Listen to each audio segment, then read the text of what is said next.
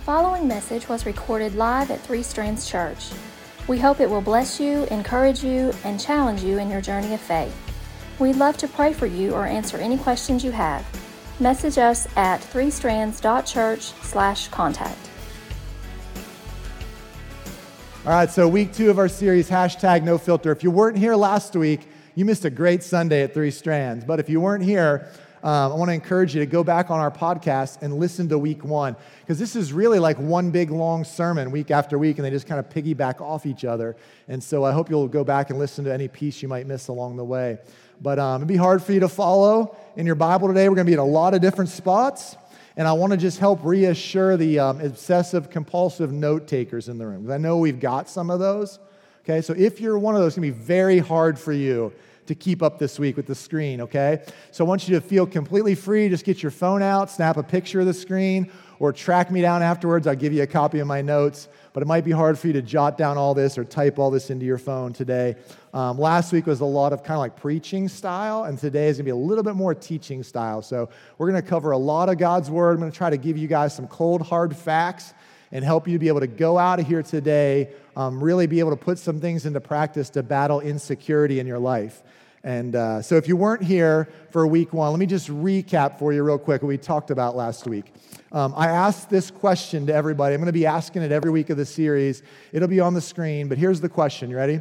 What do you think God thinks when He thinks about you? What do you think God thinks when He thinks about you? Because the whole point of this series is for us to see ourselves like God sees us. And, and it's hard to do because a lot of people say a lot of things about us. In fact, even just floating through our own mind, we hear a lot of names that we would call ourselves. You start to hear those uh, when you sleep, hear those when you're awake. You start to think everybody else is thinking those same things about you. All of a sudden, your identity gets completely wrapped up in your worst mistakes or your ugliest habits, and you become known as those things. You become known as your worst moments. And even to yourself, you feel that. And your whole identity gets rewritten. But that isn't what God sees when He sees you.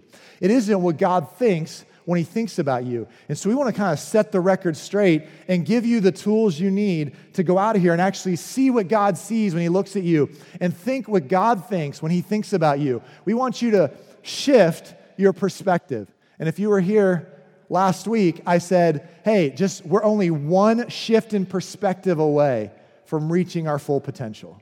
And that's the truth. Your full potential is just one shift in perspective away. it's it. It's simple. it's like, I said it last week, it's like a Rubik's Cube. I can stand up here and in about 30 seconds, I can kind of tell you what to do. But it might take you your whole life to kind of unscramble it and figure it out. And that's kind of what following Jesus is like. It's simple stuff to talk about. It really is. But it's really hard to go out of here and do it all, isn't it?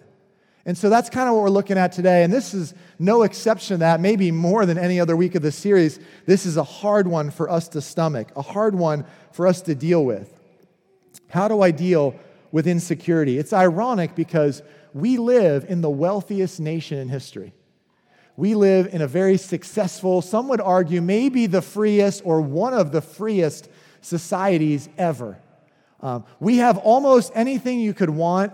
Um, everything's at your disposal. You, you don't even know like how rich we are compared to so many other places in the world. And yet we are the most medicated, most anxious, most worried, most insecure people. Why is that? And if I were to ask you this question, like, are you insecure? Maybe you'd be too insecure to even raise your hand. I don't know. But there was a study done recently that found 95% of people admit to feeling insecure. Now, you can make with this of you want, whatever you want out of this, but the exact same study found that 5% of people are prone to chronic lying. You can put that together however you want, Don. That's like next level math on that. So you can figure that out. But the truth is, we all, if Kenny had said that, Michelle, everybody would have laughed. And he's not here today. So when he listens to this online, I want him to know that everybody laughed when I, all right, so, okay. So, but the truth is, we all struggle with insecurity. Even the seemingly most confident person, the person you look at and you think they're the best looking person I know, they got the most money of anybody I know, they seem super confident all the time. Everybody struggles with insecurity, some more than others, but everybody feels it. Everybody, and why wouldn't you feel it? when everything around you seems to be so out of control? I mean, really, what can you control around you? What can you make turn out the way you want it to turn out? Very little, right? And so, why would you ever kind of give all of your trust or all of yourself or all of your effort to someone or something that you can't even believe wholeheartedly will really work out the way you want it to work out? This is a book I got at home called Gen Z, and they gave it to us at teen camp two years ago, I think. But um, it's a good book. It's packed full like statistics and uh, commentary on Generation Z, which Generation Z is pretty much right now anybody that's between the ages of like 10 and 27, which is our entire life group, except us. We're like the old people in our group. And so uh, they, let us, they let us know that too. It's pretty hurtful. But um, so it's like anybody, and so we got kids at home that are kind of coming into that age right now. And then we've got a whole life group uh, of unruly people that are in that age group now too. And so like it's a very interesting topic to me. And so I've like tried to read through this book and um, kind of see how they're different from me because um, I am Generation X.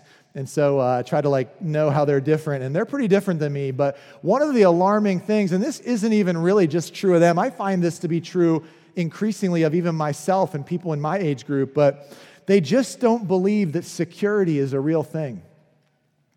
Almost all Generation Zers don't expect to get one job and keep it their whole life. And, and most of them don't believe that they'll be able to find a job that will pay all their bills. And so they are convinced that at least two people will have to work just to cover basic essential needs. They don't believe that their family will stay together their whole life.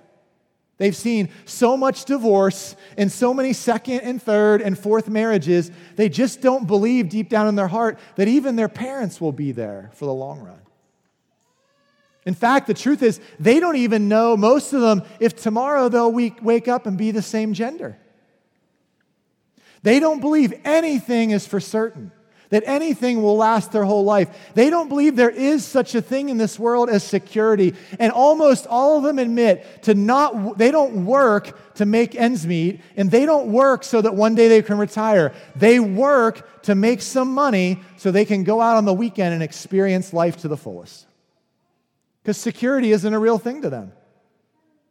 Is it any wonder when our culture thinks that way and has observed all those things? that we all struggle with insecurity. I mean, if I can't count on my job to be there tomorrow, if I can't count on my mom or dad to be there tomorrow, if I can't even count on my own gender to be there tomorrow, how could I count on anything? Do you get it? That everything seems temporary now. And so insecurity runs rampant, and insecurity is like a tormentor. Anybody who struggles with it really deeply knows that it's like paralyzing to you. That when you feel that intense insecurity inside, you either want to do one of two things. You want to go run and hide somewhere, or you want to put on this phony you and try to front like you're not as scared as you think you are. And either way, you're living this kind of incomplete, unfulfilling life. Insecurity. There was this story, and, insecurity is all throughout the Bible. Just for the record, this is also for the note takers in the room. I will not be able to cover this morning everything the Bible has to say about insecurity, because there are literally hundreds of passages where God deals with this subject of us feeling insecure. But I'm going to do my best to give you kind of a Cliff Notes approach to it today. And uh, I found this one story in the Bible where Jesus' closest followers felt insecure. I wanted to just read you the story this morning. Let me kind of set the scene, then I'll read through the two paragraphs of it so you can hear it. But Jesus is talking to this large crowd of people, and then somehow he and just his closest followers kind of break off to have a little powwow for a minute, okay? And so there's a large group of people within eyeshot, but then there's Jesus and his kind of closest 12 friends, followers with him, right? And uh, he starts to tell them some stuff they don't like. Now, remember, these guys have walked away from everything in their life to be around Jesus. They've given up their jobs, they've given up their families, they've given up any sense of normalcy, and here they go traveling around Israel with this teacher who they now believe is the Son of God, and they're trusting him with everything they got. okay? And then Jesus gets them off by themselves, and he's going to start telling them that it's about to all fall apart, that he's about to leave them, that he's about to be killed, that every, all their worst nightmares are going to come true, and they're going to be left all alone. Now, doesn't that feel like the kind of stuff that would trigger some insecurity? Okay? And I want to read that story to you. It's in Mark chapter 8. Let me just read through. I'm going to start in verse 31. Mark chapter 8, starting in verse 31. Here's how that goes. Then Jesus began to tell them that he must suffer many terrible things and be rejected by the elders, the leading priests, and the teachers of religious law. He would be killed, but three days later he would rise from the dead. As he talked, now check this out, I love this. As he talked about this openly with his disciples, Peter, it's one of his disciples, took him aside. Now, um, I just need Man, you always sit in the front. I feel like I always use you. But can you just come up here for a second? It feels like I overuse Michael, but he's always in the front, so that's why. So I just stand right here. This, this is going to be hard for you to believe, but this is Peter, okay? Peter, because, I mean, yeah, okay. You fish, right? You fish? Okay. So, uh, so Jesus pulls Peter aside, okay? And then I'm gonna, let me tell you what happens, then I'll read it to you, okay? So he pulls Peter aside, and Peter starts chewing him out. Peter's like, yeah, that's good, that's good. Don't cuss at me, all right? So Peter starts chewing him out. He's like, No, this is not right. You're saying the wrong thing. This is not how it's supposed to be. You're supposed to stay with us forever. You're supposed to keep us safe. You're supposed to rescue us. I thought you were the Redeemer, the Messiah, the Savior, the one who would help us and set us free. Everything you're saying sounds wrong. Okay? Then Jesus, I'm going to show you this would happen. So Jesus is having this conversation. I don't know if he's like rolling his eyes or what he's doing, it doesn't say.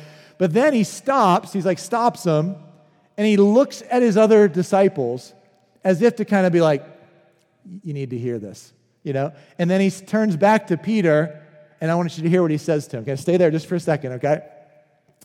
So then Peter took him aside, began to reprimand him for saying such things. Jesus turned around and looked at his other disciples as if to be like, You get this guy? You hear what he's saying? Everybody, you got to hear this. I'm about to squash him, all right? Come here. And so they, it kind of calls the 12 around him. And then he turns back around and looks at Peter and he says, Get away from me, Satan. it's like, Hey, we're supposed to be friends, I thought. He just called me the devil, you know? And he's like, Get away from me, Satan. He said, You are seeing things from a human point of view, from a different perspective than you need to see it from. You get it? You're seeing things from a human point of view, not from God's. Okay, then he calls the whole crowd in. He's like, all of you need to hear this. Okay, you can sit down. Thank you. I appreciate that. You, you get, you see that scene, right? Peter starts chewing him out, and Jesus, Jesus is probably thinking like, you don't even know what you're saying, dude. Again, here we go again. And, and so he's like, eh, guys, you got to hear this. He tells them, he's like, no, you're seeing everything the wrong way. And then he kind of kind of clicks and he's like, no, everybody needs to hear this. So he gets the whole crowd's attention. And then this is what he says to all of them. You ready? If any of you wants to be my follower, you must give up your own way. Take up your cross. That's Israeli code talk for be willing to die. Be willing to die and follow me. If you try to hang on to your life, to your way of thinking, to your insecurities, to your perspective, you'll lose it all. But if you give it all up for my sake and for the sake of the good news, you will save it all. Now, listen, verse 36. What do you benefit if you gain the whole world but lose your own soul? Is anything worth more than your soul? Do you get it? This human point of view, this perspective that we're all looking at the world with, it's going to cost us everything if we don't shift it. But if we shift it, we'll gain everything. Is anything worth more than your soul? This is the whole kind of crux of this conversation with Jesus. Why does he do this? It's because he knows that, like, I know this seems heavy. Give up everything? Change the way I think? Do whatever, be willing to die to follow you. It seems heavy, but it's like Jesus knows that the only thing that really matters is your soul. And so it is heavy. It is deep, it is important. And he's like, don't waste your time on all the stuff that doesn't matter. All that matters is your soul. John Ortberg wrote it this way Your soul is what integrates your will, your mind, and your body into an actual life. It's you. The other parts mean nothing without it. And you all know this to be true. The hospital can keep your brain going and keep your heart pumping, but if the soul is gone, is that life? Are you really living? So they can put you on a machine and pump blood through you while you lay in a bed? So your body works and you can go out and do things, but the lights are all off inside and you have no joy or fulfillment or peace? Is that life? And Jesus knows this. All that matters is your soul. Don't trade your soul for all this other stuff you're looking at. He knows it's a big deal, so he cuts right to it. Think about it for a second. If I'm trusting in my mind for my security, what happens when I start to forget stuff? If I'm trusting in my body for my security, what happens when it starts to break down?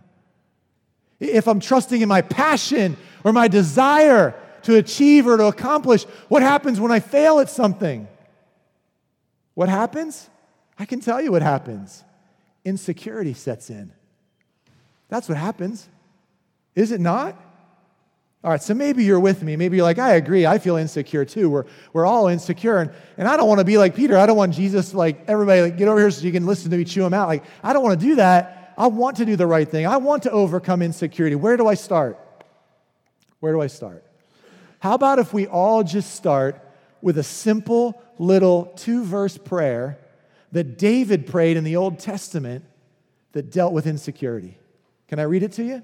It's in Psalm chapter 139, verses 23 and 24. Now listen to what he says Search me, O God, and know my heart. Test me and know my anxious thoughts point out anything in me that offends you, and lead me along the path of everlasting life. Now, stay with me for a second, because what he didn't say is what all of us pray, which is because I think there's a lot of people that pray about their anxiety, and a lot of people that pray about their insecurities. I think some of them aren't even Jesus followers. They just don't want to be anxious anymore. And so they're like, I'll do anything. I'll pray. I'll do whatever. But our prayer often sounds like this Search me, O God.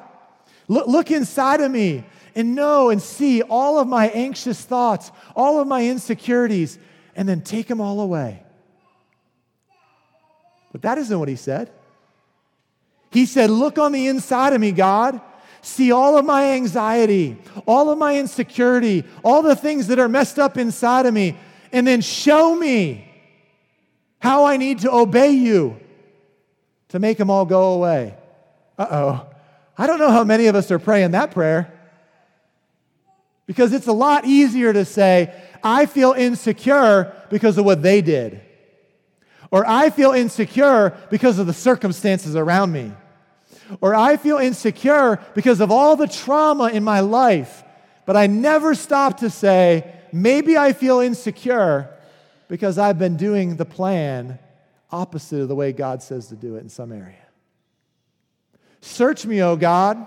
Look at all my anxiety look at all my insecurity, and then point out anything inside of me that offends you and lead me in the opposite direction. Because apparently, all the things I'm doing that are contrary to the way you say to do them, all the things I'm doing that offend you, apparently those things lead me to anxious thoughts and insecurity. I don't know if we pray like that. So let me ask you this question today. It's kind of the question of the day. Are you willing to ask God to examine you and point out anything in you that offends Him and then do what He says to do? That's it. That is the cure for insecurity. Now, I'm going to give you some details and some ways you can do that when you go out here, but that's where it all starts. Now, let me give you just a quick little like paradigm. I took this from John Maxwell. He's kind of like a, a leadership expert. He does a lot of seminars and teaching on leadership and how to run a business and all that kind of stuff. But let me just give you as quick as I can fly through this. He does this thing um, in his book, one book called Needs, Feelings, Behavior. Needs, Feelings, Behavior. And he lists all these needs that we have as humans. And then he says, What happens when you feel like they're not being met? Right? And, and what kind of happens inside of you? And then what do you do on the outside with those feelings? So I'm going to give you several of them that he put in his book. See if this doesn't sound like us, okay? So all of us have a, a need to, to feel like a sense of belonging, a sense of belonging, okay? And when we don't feel a sense of belonging, then on the inside we feel insecure, okay? And when we feel insecure, we tend to react or behave with compensation or overcompensation. Now, this can show up in two ways. Either I run and hide and I stick my head in the sand because I feel so insecure because I don't feel like I belong. You get it? Or, like I said at the beginning, you put on this mask of, oh, I'm good. I'm feeling great. I, I feel. And so you come into the doors of a church and everybody's like, How you doing today, brother? And you're like, feeling great, better than I deserve, brother. And on the inside, you're like, I feel like a piece of dirt. So you either hide physically or you hide emotionally. You get it? I have this sense of, I need a sense of belonging. If I don't get it, I feel insecure. I overcompensate. Here's the next one he gives I need a sense of worth, a sense of worth. And if I don't have a sense of worth, then I feel inferior. And when I feel inferior, everything turns into a competition. Now I got to prove that I'm good enough. I got to prove that I'm worthy. I got to prove that you not, not only you should accept me, but God should accept me. So everything becomes about my performance, my behavior, what I do, and I'm going to try to achieve as much as I can. Everything's a competition to try and overachieve. We all have a need to feel a sense of competence. And if we don't feel competence, then we feel inadequate. And then if we feel inadequate, we start to compare to everybody else around us. When we do that, we get bitter inside, we feel no joy. And some of us are walking around just like that. We feel incompetent, une- unequipped, unable to do anything of value in the world. And so we feel inadequate. We start to compare ourselves to them. I'm not like them, and they're better than me, and look what they have, and I don't have. And our whole life gets bitter and joyless. We all have a sense, a need that we have for a sense of purpose. And if we don't have that feeling met or that need met, then we feel insignificant.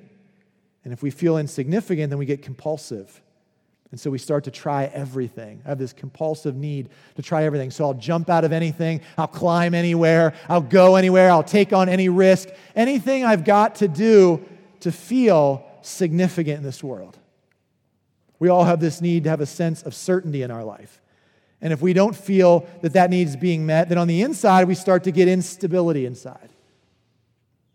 And when we feel instability, instability we get real controlling because we don't like instability. And so that, that controlling nature, here's how it plays out in most people's lives. Ready? Uh, some of us have to pick our feet up off the grounds for this, but this is how it plays out. Usually, usually plays out in, in like we won't commit to anything. We won't commit to anything because if I commit to something, then I can't control it.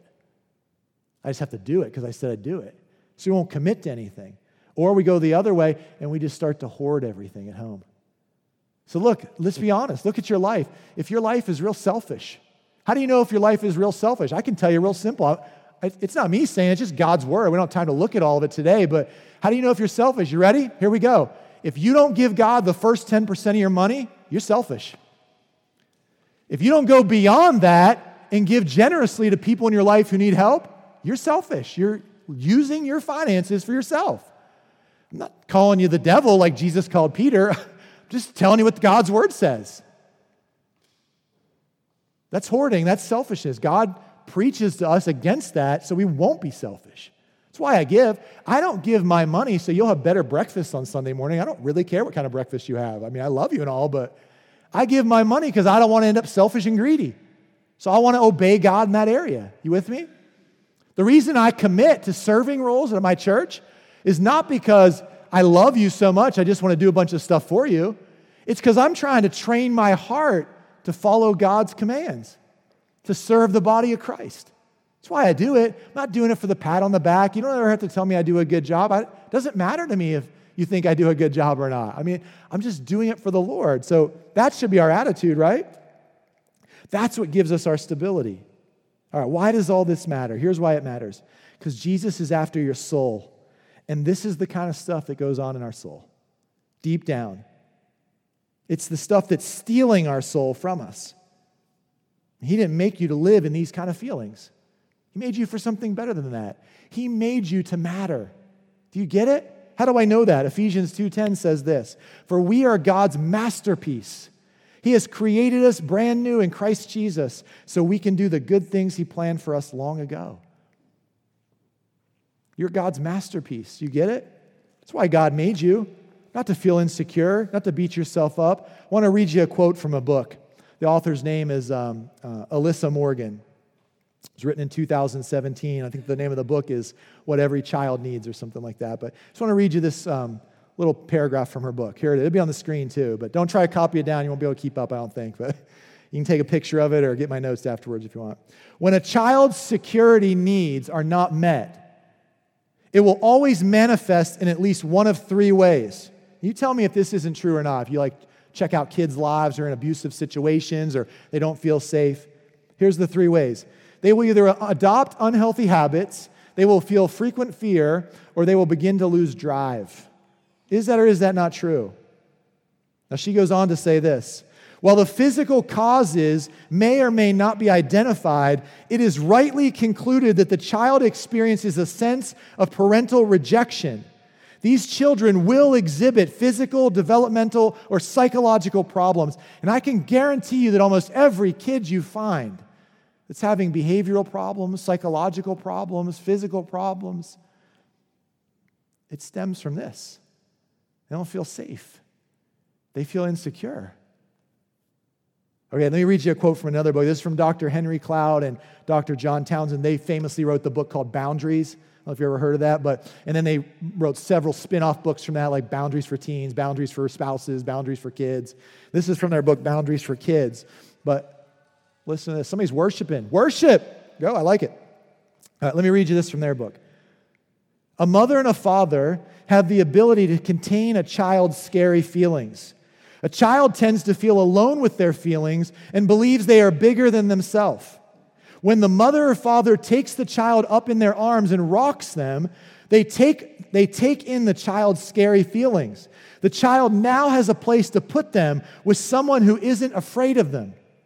They exchange the scared feelings for calmness and love. Let me read that line again. They exchange the scared feelings for calmness and love. It's as if the child dumped toxic waste into the parent and, and received good food in return.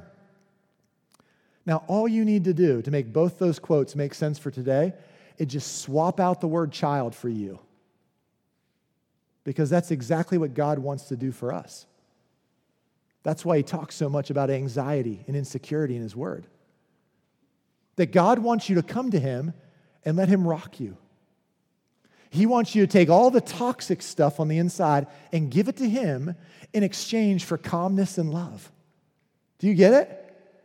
If you'll let Him.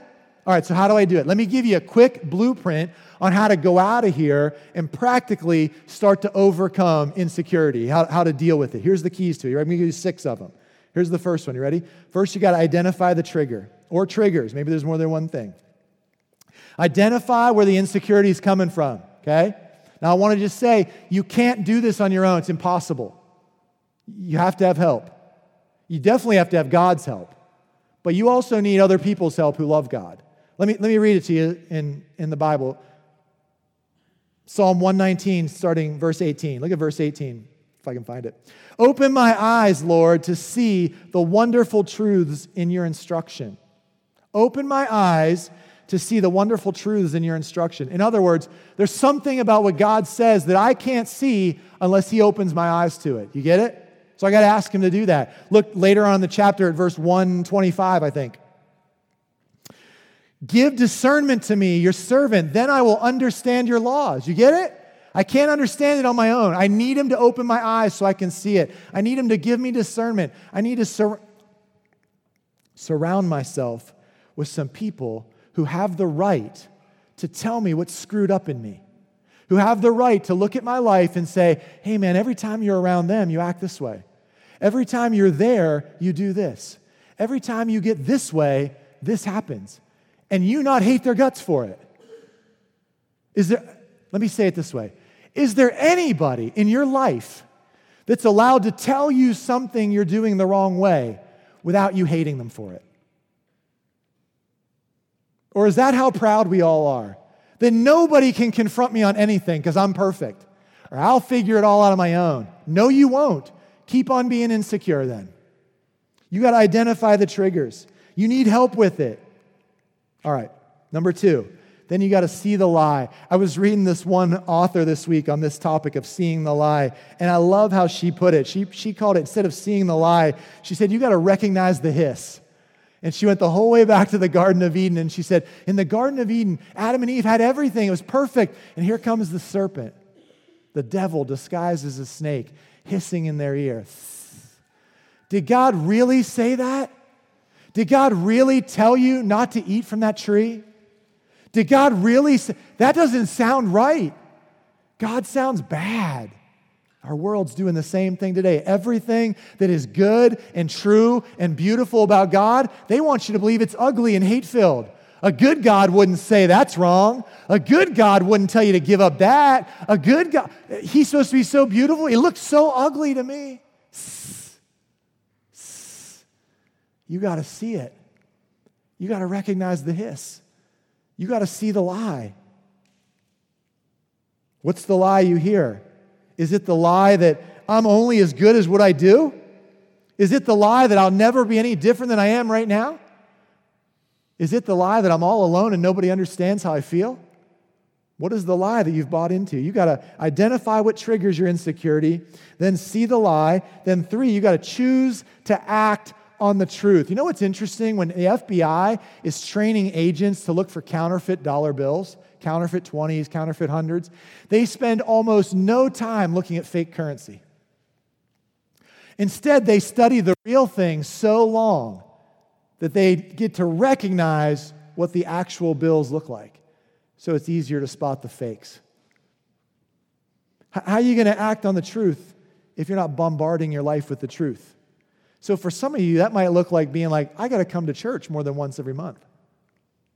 I got to get into a life group. I got to start reading my Bible every day. I got to get around some people who are going to speak truth into my life and not just whatever they feel. I got to get my brain bombarded with truth so I know what it is, and then I got to act on it no matter how I feel. Because I don't live by feel, I live by faith. You with me? It doesn't really matter how I feel about it. So I, I, I identify the triggers, I see the lies, and then I choose to act on the truth no matter how I feel about it. You get it? Stay, stay with me. I know this is kind of a lot and hard to keep up with. Number four, then I embrace my uniqueness. You, did I skip Proverbs 30 on there, Lee? Just stick up Proverbs 30, verse 5. Every word of God proves true. He is a shield to all who come to him for protection. Wouldn't it be nice if God protected me from my insecurity? If he put a shield in front of me? Well, what if I trusted that every word he says is true? What if I acted on his truth instead of what I felt like doing? All right, now go to the next one there. What was it? Embrace your uniqueness, right? Embrace your uniqueness. Psalm 139, verse 14. Thank you for making me so wonderfully complex. Your workmanship is marvelous. Some translations say, Thank you, Lord, for making me so fearfully and wonderfully. You've made me so fearfully and wonderfully. I'm so marvelous. Thank you. Start to embrace your uniqueness. God did not make a mistake when He made you, so stop trying to be somebody else. Stop trying to front like you're something you're not. God made you just the height He wanted you to be. He didn't make you ugly. He didn't make you stupid. He didn't make you incompetent. He didn't make you worse than anybody else. He didn't give you less money than He intended for you to have. He made you just how He wanted you to be.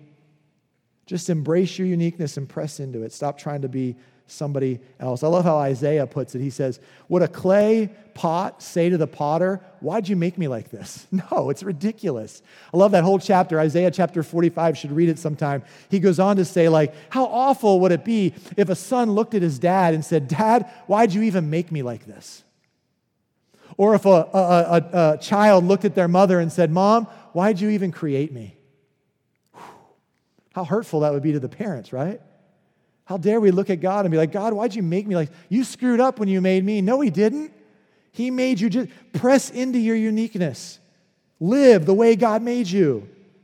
Do what he wants you to do and be who he wants you to be. He made you just to be you.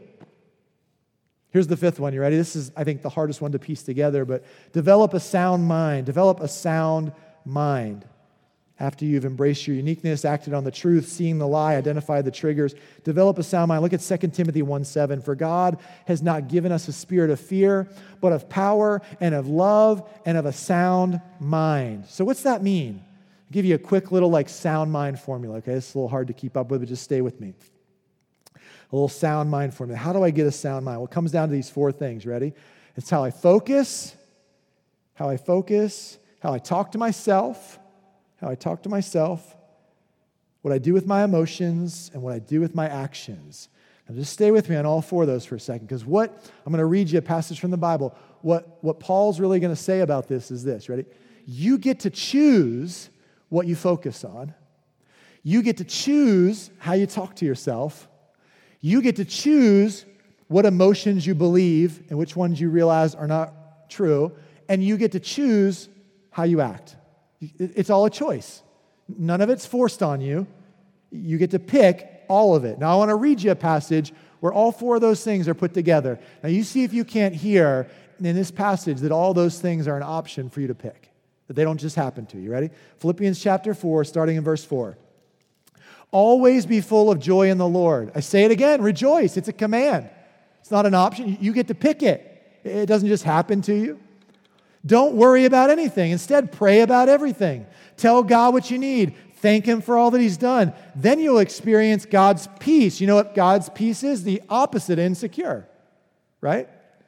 Which exceeds anything we can understand. His peace will guard your hearts and minds as you live in Christ Jesus. And now, dear brothers and sisters, one final thing fix your thoughts on what is true, what is honorable what is right, what is pure, what is lovely, what is admirable. Think about things that are excellent and worthy of praise.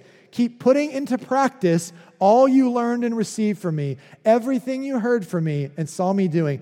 Then the God of peace will be with you. If only I could get some peace. If only I could stop being so anxious and so insecure. You got to choose what you're going to focus on. Fix your thoughts on things that are good and true and right and beautiful, just like God says to. You got to decide every emotion I feel, well, it's real, it might not be true. Right? And I get to pick that. And so I can look at my emotions and I have to talk to myself. You talk ourselves out of a lot of stuff. What do we start talking ourselves into some stuff? And so I get to choose to talk myself into rejoicing and to talk myself into um, talking and singing about things that are worthy of praise. I get to pick that, just like Paul says in that passage. I get to keep putting into practice the things I'm learning from God's Word. It's all a choice. Do you get it? It's how I develop a sound mind. And then here's the last one I got to trust God. They're all worthless if you don't trust God because we walk by faith. So, Jeremiah, this is a great chapter too, if you want a good chapter to read, Jeremiah chapter 17. But Jeremiah chapter 17, I'm just going to read you one paragraph from it, starting in verse 5. Listen to what God says about those who do trust Him and those who don't trust Him. Then we'll come back to what is trusting God. You ready? This is what the Lord says Cursed are those who put their trust in humanity, who rely on human strength and turn their hearts away from the Lord. They are like stunted shrubs in the desert with no hope for the future. That's exactly what insecurity feels like. It feels like you're stunted, you're stuck somewhere in the middle of a desert with no hope for the future. They will live in the barren wilderness, in an uninhabited, salty land. But blessed are those who trust in the Lord and have made the Lord their hope and confidence. They are like trees planted along a riverbank with roots that reach deep into the water. Such trees are not bothered by the heat or worried by long months of drought. Their, their leaves stay green and they never stop producing fruit. Do you get it? If I trust God, nothing can hurt me. Nothing can wreck me. Nothing can make me insecure. I could lose everything. I could have it all stripped away from me, and I could still be like, God still got me. God still got a plan for my life. God still got greater things in my future. I don't have to worry about any of it. If it all goes to pot from now to the day I die, I get an eternity of makeup time in heaven. So, how bad could it go? How do I know that? I love that when I see that in people's lives. I love it when I get to show that, but to show that, you have to have really crummy things happen to you. And nobody wants that, right? this past Friday night, I was talking with a guy in Somerset. He's just my age. He's a little younger than me, actually. I think he's 42. And his wife died in June. She was 41. They have two kids, just about our kids' ages, really. I think they're like second grade and fifth grade or something like that. But his wife died in June. So it's only been like, you know, three months since his wife died. And so uh, they upped and moved here to be closer to some family. And he was like getting teary eyed, tell me about it because, you know, I stuck my foot in my mouth a little bit. I was like, hey, what's your wife do? You know, I was like, and then he's like, my wife actually died in June from leukemia. And I said, that's crazy. How old was she? He said, 41. And I said, um, I said, was she sick for like a long time? And he said, uh, no, she didn't. She wasn't even sick. She went to the doctor for like a yearly checkup, and they took blood to do blood work and found there was something off. So they came back and tested her, and she had leukemia. And 40 days later, she was dead. And she wasn't even sick when she went in. And I was like, man, what was that like? I asked him, like, how do you guys, like, you, I said to him, I was like, you seem so emotionally healthy and stable. And he started like to tear up and he was like, I'm not, man. He's like, when I'm alone, it hurts so bad. And, uh, but he said something. I, I probably won't get it exactly how he said it. I can't remember exactly how he said it now, but he said, I just have to keep trusting that God's got a really good plan for all of it. That's what it looks like to trust God. That's what it looks like. It isn't how he feels, but he doesn't walk by feel. He's walking by faith. Do you get it? That's what it looks like to trust God. I feel like dirt today. Do you know what those people did to me? Do you know how hurtful their words were to me? I lost my job again. My parents are breaking up. I feel like garbage on the inside, but God, I know you got me. I don't feel it, but I'm going to live like it. I'm going to keep serving. I'm going to keep giving. I'm going to keep pressing forward. I'm going to keep smiling. I'm going to keep singing praises to God. I'm going to keep studying His Word. I'm going to keep walking by faith, even though I want to go curl up and hide. I'm going to keep walking by faith, even though I want to walk out in public with a mask on like everything's all good. This is what trusting God looks like. Do you understand what I'm saying? Here's another passage in God's Word. See if you hear it again. Proverbs 3, starting in verse 5.